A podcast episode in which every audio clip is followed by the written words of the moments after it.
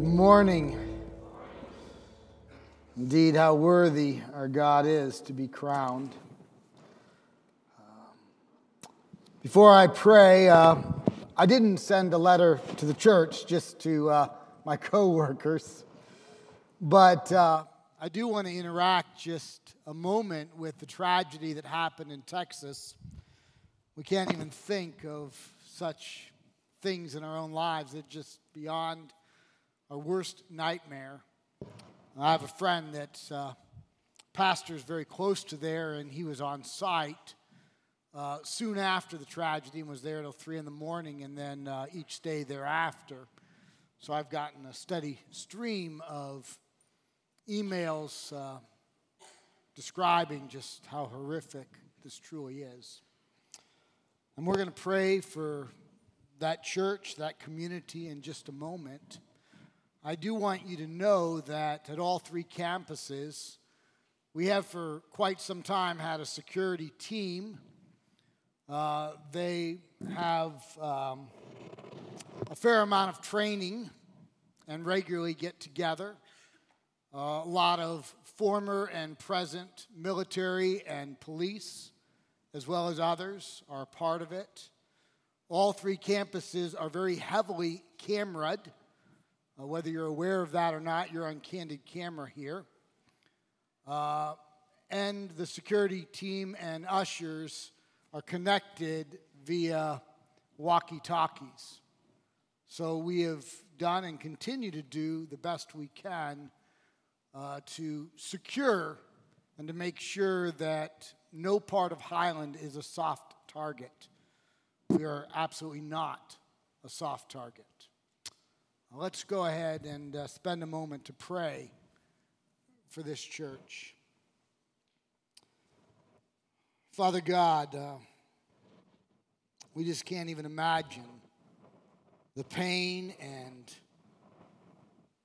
tragedy that this church, this community, multiple families have experienced. Father, we ask that you would just bring peace in the midst of horror.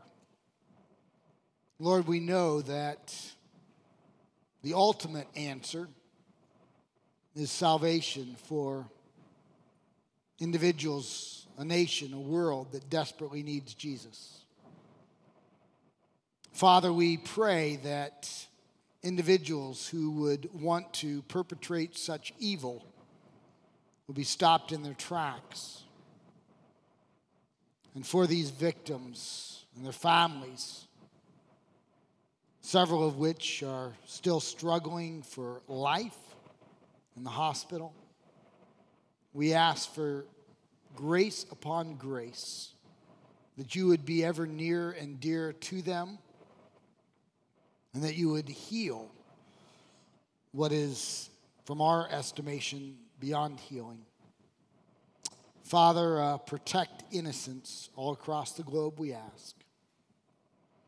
And Father, as we turn to your word and we read, "Blessed are the merciful, for they shall receive mercy." We're so thankful for your mercy, undeserved grace that you extend to us. Father, help us to mind the fifth beatitude well, to be encouraged and challenged by it.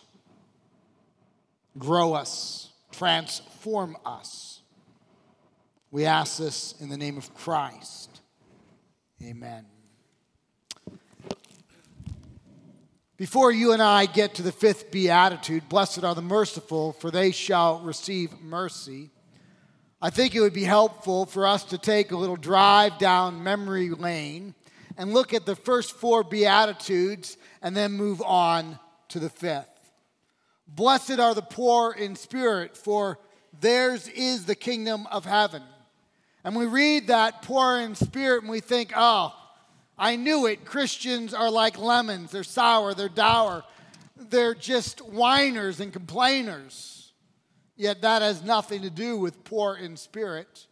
In fact, the Bible tells us that we ought to rejoice. Rejoice in the Lord always. Again, I say rejoice.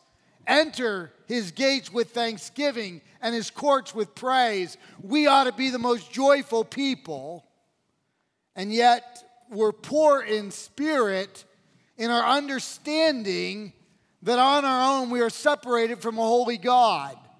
Poor in spirit talks about humility before God, because we understand that we are sinners in utter need of God's grace, his transformation, his salvation through faith in Jesus. Blessed are those who mourn, for they shall be comforted.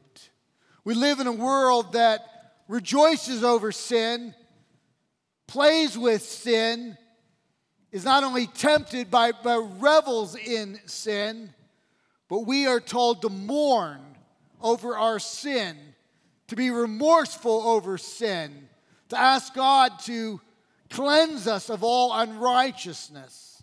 That's the second beatitude.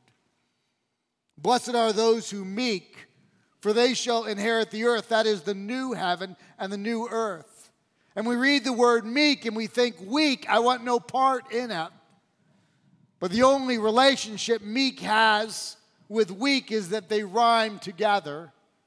Meek is actually strength under control. Meek is somebody who is self-controlled, or more accurately, God-controlled, Spirit-controlled. Meek is understanding who we are in relation to who God is, and we daily come to God and ask him to empower us to turn from sin and towards righteousness. That's a meek individual, and that's the one that inherits the new heaven, the new earth. The fourth is, blessed are those who hunger and thirst for righteousness. They shall be satisfied. And we read that and we read the word righteousness and we think, oh, how Gregorian, how Victorian, how cathedral-like, a little musty. Who wants to be righteous? And yet we fail to realize that the temptations of the world are fleeting. The pleasures of the world are only pleasures for a moment, but the satisfaction that God offers as we walk empowered by his Spirit is not only temporal but eternal salvation and satisfaction. And so when we hunger and thirst for the things that God desires, we are satisfied now and we are satisfied eternally. And then the fifth beatitude, where we are today, blessed are the merciful, for they shall receive mercy.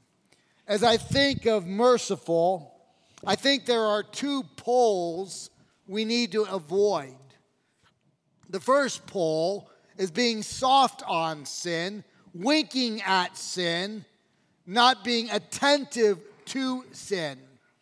We want to avoid that. That's not merciful, that's sinful.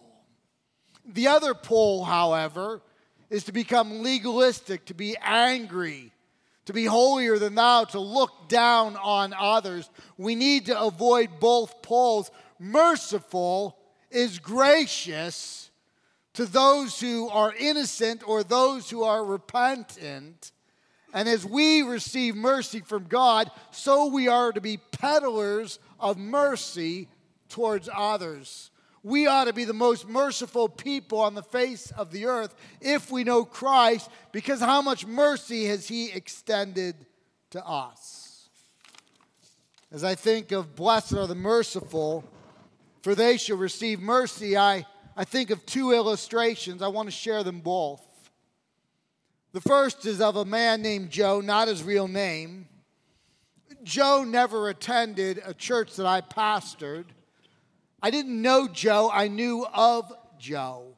Joe was well respected in the community where I lived. Joe was a leader in the church that he attended. He taught Sunday school, he sang in the choir, and he was a leader on their governing board. From all outward appearances, Joe seemed to live well for the Lord. He seemed to desire to serve the Lord. But I remember the day well when Joe's girlfriend, he was a single guy, She came to see me. She didn't attend the church where I pastored either. She came to me and she said, I'm really hurting. Joe and I have been immoral for quite some time, and I finally said no. And Joe grabbed my wrist. He forced me to the ground. He threatened me. And he told me if I told anyone about this, he would come after me. Well, immediately I wanted to call the police. I encouraged her to go down to the police station with me or to have the police come, but she would have none of it no matter how I begged.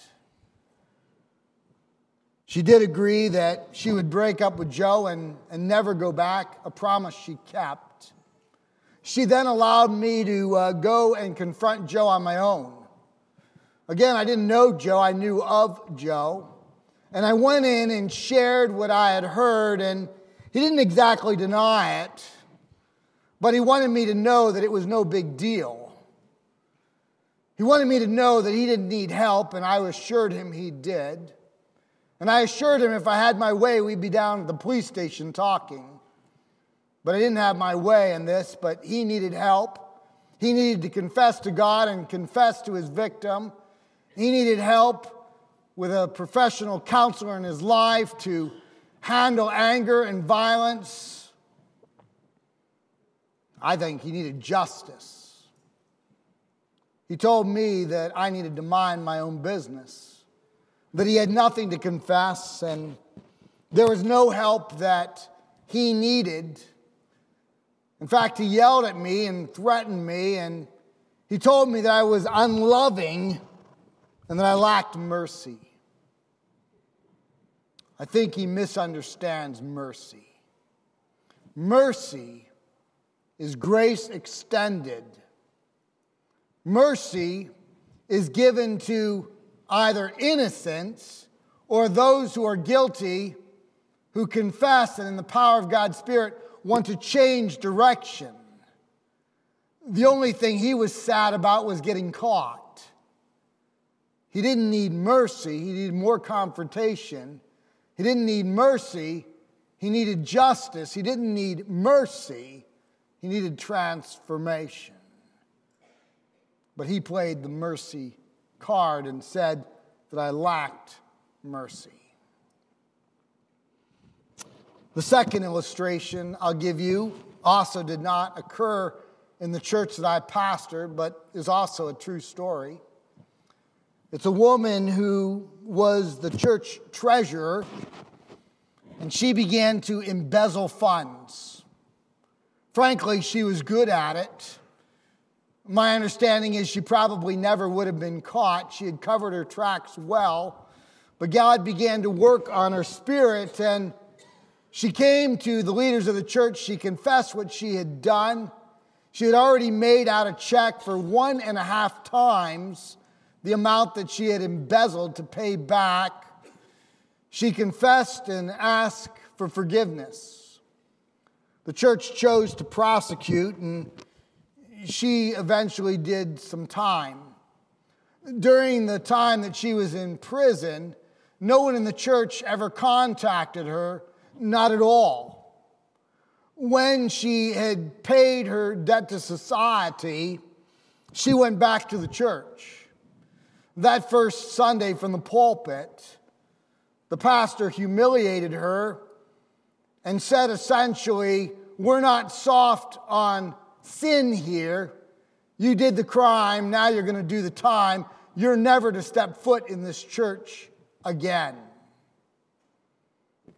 Now, I don't know what you think about that, but I'm broken over it. I'm disturbed by it.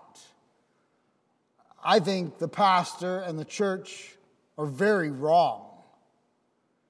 Here's a woman who is broken by her sin. She doesn't get caught, but she confesses. She pays 1.5 times restitution. She pays a debt to society.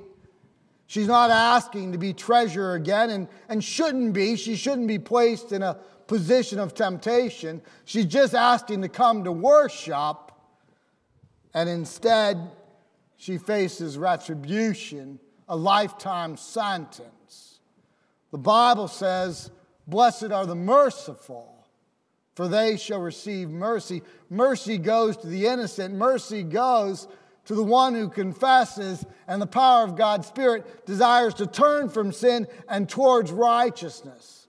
And to the degree of which you and I have received mercy, to that degree we are to extend mercy. Remember the two poles. We're never to be soft on sin or wimpy towards sin, but we're neither to be legalistic and arrogant and hate-filled and angry towards sinners. The fifth beatitude is so necessary in society today. Blessed are the merciful, for they shall receive mercy. As I think about the fifth beatitude, my mind goes to John 8. I want to read John 8, verses 2 to 11. I'm aware that you have a little note that says the earliest manuscripts do not include these verses. Actually, one early manuscript, D, does. And it's in many other manuscripts, and many in the early church considered these to be authentic words. We will as well. Let me read verses 2 to 11. Early in the morning, he came again to the temple. All the people came to him, that is Jesus, and he sat down and taught them. The scribes and the Pharisees brought a woman who had been caught in adultery, and placing her in the midst, they said to him, "Teacher, this woman has been caught in the act of adultery. Now in the law of Moses, Moses commanded us to stone such a woman. So what do you say?" This they said to test him, that they might have some charge to bring against him. Jesus bent down and wrote with his finger on the ground. And as they continued to ask him, he stood up and said to them, "Let him who is without sin among you be the first to throw a stone at her." And once more he bent down and wrote on the ground. But when they heard it, they went away one by one, beginning with the older ones, they're the wise ones. And Jesus was left alone with a woman standing before him. Jesus stood up and said to her, "Woman, where are they? Has no one condemned you?" She said, "No one, Lord." And Jesus said, "Neither do I condemn you. Go, and from now on, sin no more." As you and I begin in this text, we find Jesus where we often find him. He's teaching the people about God and about God's word. You think up north when he's in the Galilee, it says he went from synagogue to synagogue. He was in Capernaum for 18 months, but he preached in all the synagogues because Jesus believes that corporate worship is necessary in my life and in yours. And he goes down south and he preaches in the temple. We live in a day and age where people say it may not be important to corporately worship. Jesus thought otherwise, and he regularly taught. And while Jesus is teaching, the scribes and the Pharisees bring a woman caught in the act of adultery before Jesus. They disrupt Jesus while he's teaching. Now let's be clear about this. The scribes are experts in the law. They're experts in the law of Moses. They're experts in the oral traditions, the man-made laws. If you have a text and you're not sure where it is, and you can say 2 or 3 verses, they'll be able to finish it. They'll be able to give you book, chapter, and verse. They're experts in the law.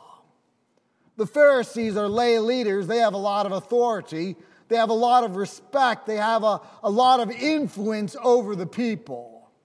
The last thing you and I want are scribes and Pharisees in our business. When scribes and Pharisees are in our business, it's not going to go well. We don't want to be in the sights of scribes and Pharisees. This poor woman is in the sights, but it's not because of her immorality. It's not because of adultery. Verse 6 is clear. They do all of this to test Jesus, to find something wrong with Jesus, that they might bring a charge against Jesus. This is a sting operation.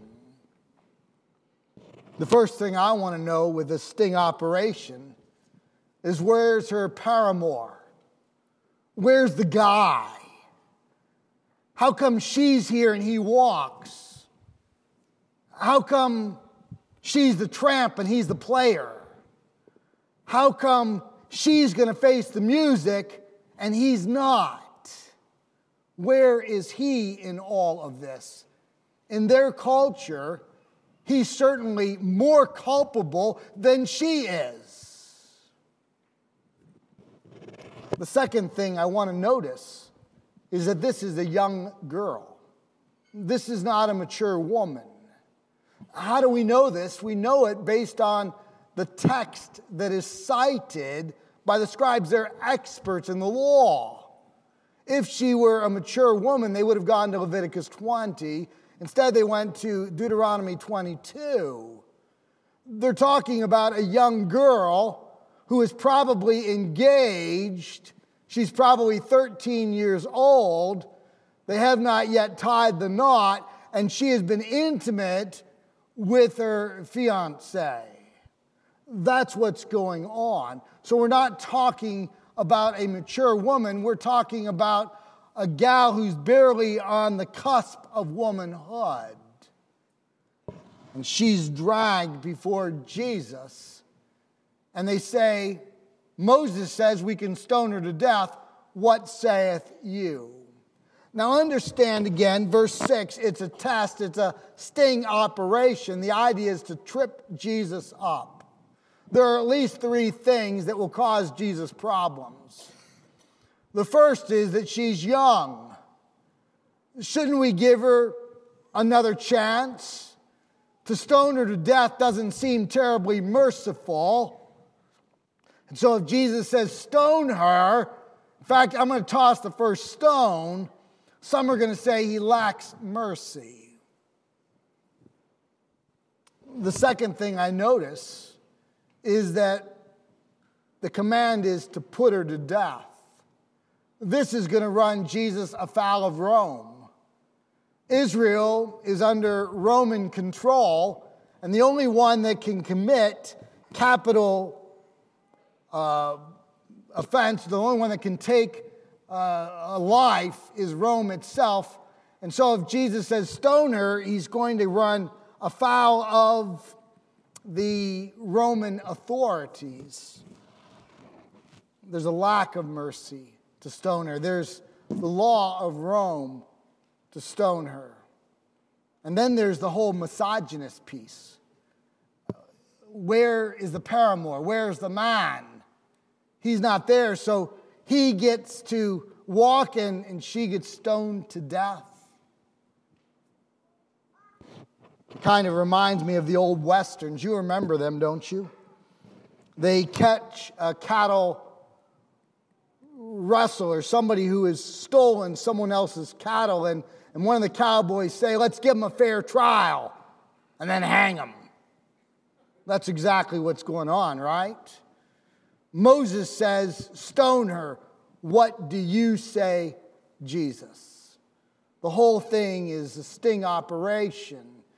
It's to catch Jesus. It's to trip up Jesus. And I love what Jesus does. I'm going to practice this myself. He kneels down and he begins to write. So the next time any of you ask me a question and I am totally clueless, I'm going to get down, I'm going to start doodling on the carpet until you just go away. But the problem is I don't know the answer. That's not the problem with Jesus. Jesus knows the answer, but this is a pregnant moment. He's really setting them up, because they're about to find out that they're no match for Jesus. So he gets down and he begins to write. Wouldn't you love to know what Jesus wrote? I've always wanted to know, and we're not told, but we are given a small clue. The word used when it says Jesus wrote in the dirt is expected to be graphe, and that's the word to write. But that's not exactly the word in the text. The word in the text has graphane, but it has a prefix kata, which means down or against. He wrote against. Is it possible that Jesus began writing down some of the sins in the crowd? Katagraphane. He either writes down or he writes against. I think the implication is he's getting a bit personal. He's writing some of the things that they're guilty of, some of the things we might be guilty of. And then he stands up and he says, you know what? We're not going to disobey Moses, but what we're going to do is the one among you who has not sinned, let him throw the first stone. And then he goes back to writing against. And the wise ones, the older ones, they start scattering first, and the younger ones look around and think, what am I doing here? And they leave, and pretty soon Jesus stands up. He says, where are your accusers? Has no one condemned you?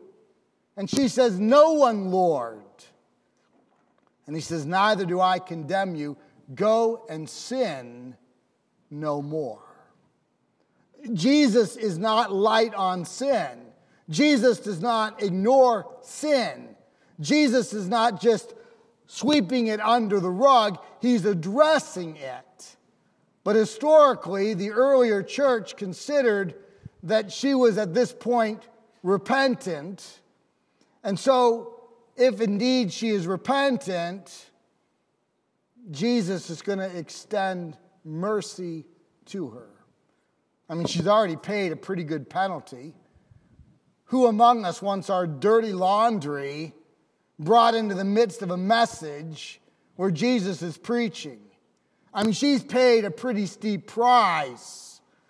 And now, if indeed she's repentant, Jesus says, you've called me Lord, good.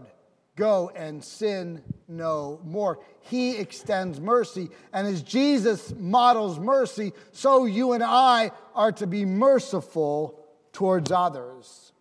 Notice that Jesus does not say, law one another.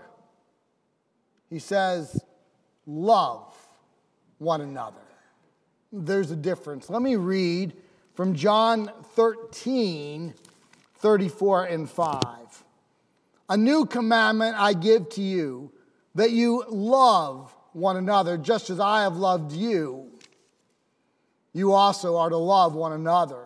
By this all people will know that you are my disciples, if you have love for one another. This fits so well with so many other passages that you and I read in Scripture. I even think of Galatians 6:1-2, where Paul answers the age-old question, am I my brother's keeper? And the answer is yes. But we're our brother, our sister's keeper in a certain way. And that way is with mercy, that way is with grace, that way is with an eye towards restoration, not towards law. Listen to how Paul put it in Galatians 6:1-2. He says, brothers, if anyone is caught in any transgression, you who are spiritual should restore him in a spirit of gentleness. That is, we don't ignore sin, we don't whitewash sin, we don't sweep sin under the rug, but we handle sin with mercy, not with legalism and hatred and anger. You who are spiritual should restore him in a spirit of gentleness. Keep watch on yourself, lest you too be tempted. Bear one another's burdens and so fulfill the law of Christ. Hebrews 10:24 says that we are to spur one another on in love and good deeds, even when it comes to passages like church discipline. If it gets that far, like a Matthew 18:15-18 or 1 Corinthians 5, I still think of 2 Corinthians 2, clearly referring to a church discipline situation. I believe 2 Corinthians 2 is referring back to 1 Corinthians 5. It may or may not be, but you remember what Paul says. The one who is disciplined has been disciplined enough. Bring him back into the fold, lest you harden him against the Lord and drive him toward sin. There's a level of mercy Even at the highest levels of sin, we want to extend mercy because the goal is to spur one another on in love and good deeds. The goal is to restore one another in a spirit of gentleness, looking to yourself, lest ye too fall into sin.